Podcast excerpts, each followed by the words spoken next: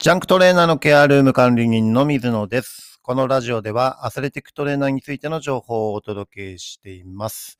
はい、あのね、ちょっとね、ラジオとポッドキャストってどう違うのかってね、あの、今まで分かってたんですけど、あえてこの、えー、ポッドキャストではね、ラジオというふうに言っています。ラジオだと生放送っていう意味で、ポッドキャストだと、えー録画して、え録音してか、録音してっていうのが、ポッドキャストの、えーなんか違いみたいですね。はい。まあでも、あのラジオっていう方が自分はね、昭和の生まれの人間なので、えーポッドキャストよりもね、あの、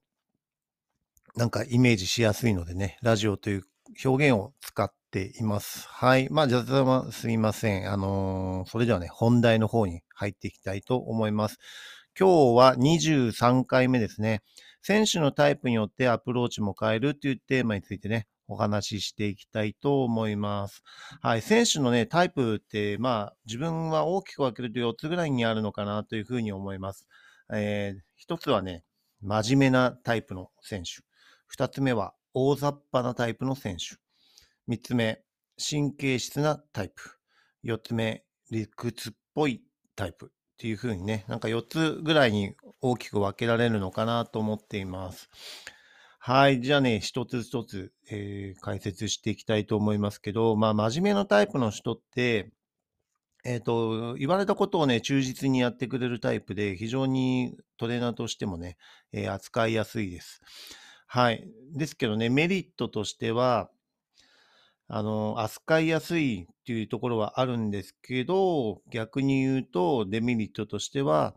えー自分自身でね、考えてくれないんですね。言われたことしか、えーやってくれないみたいなね、あの、そういうところもあります。はい。まあもちろん選手によってもね、あの、今回4つに分けてますけど、もっとね、細かく分けると倍以上に分類できると思いますけど、えーそこら辺があるのかなというふうに思っています。はい。二つ目のね、大雑把なタイプっていうのはやんちゃタイプに多いですよね。はい。どっちかっていうと、もう0か100かみたいなね、えーそういう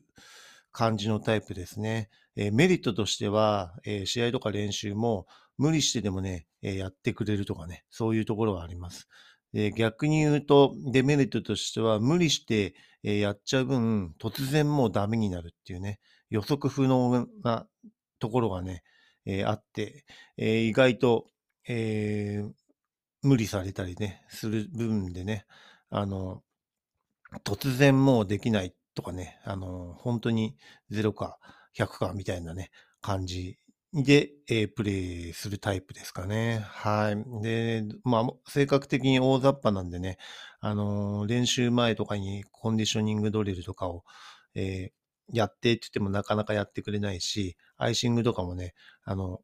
こっちで導かないとやらないとかね、そこら辺がすごい大雑把な性格の人が、えーこういったタイプですかね。はい。そして三つ目、神経質なタイプっていうのもね、いると思います。えーちょっとしたことがね、気になっちゃうタイプですね。で、メリットとしては大怪我をしにくい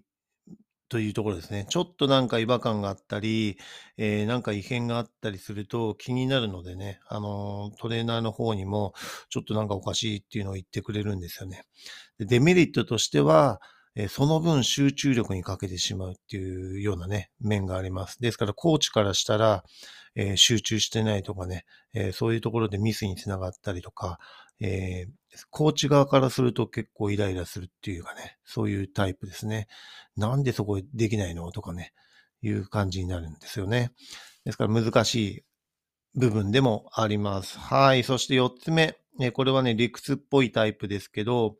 えー頭で理解しないとやらないっていう、どっちかというとね、頭がいいような子が、ね、多いですよね。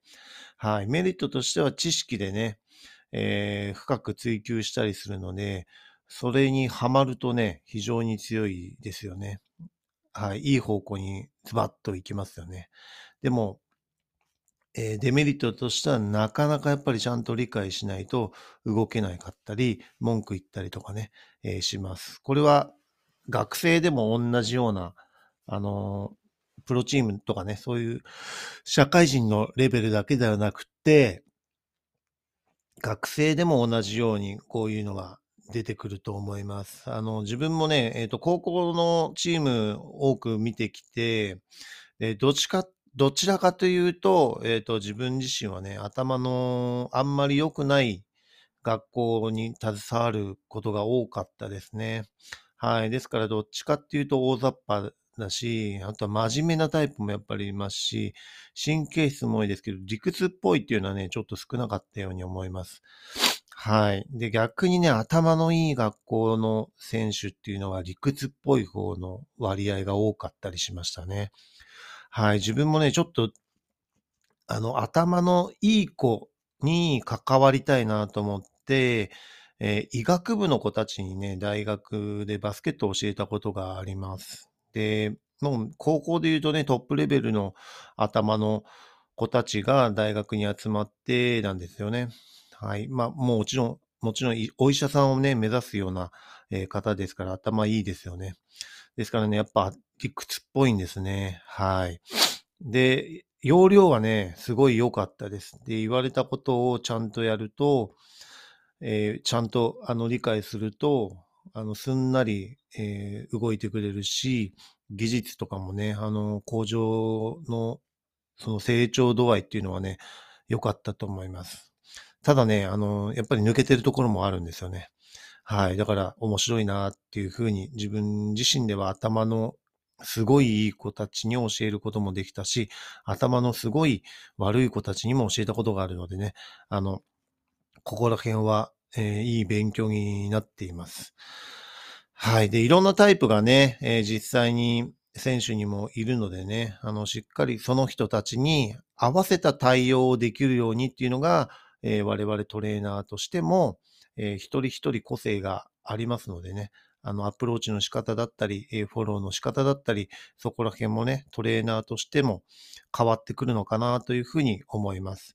学生だとね、あのー上から、えーこうしろって命令形で言えたりしますけど、プロの世界になるとそれができないんですね。はい。だからうまく、えー選手を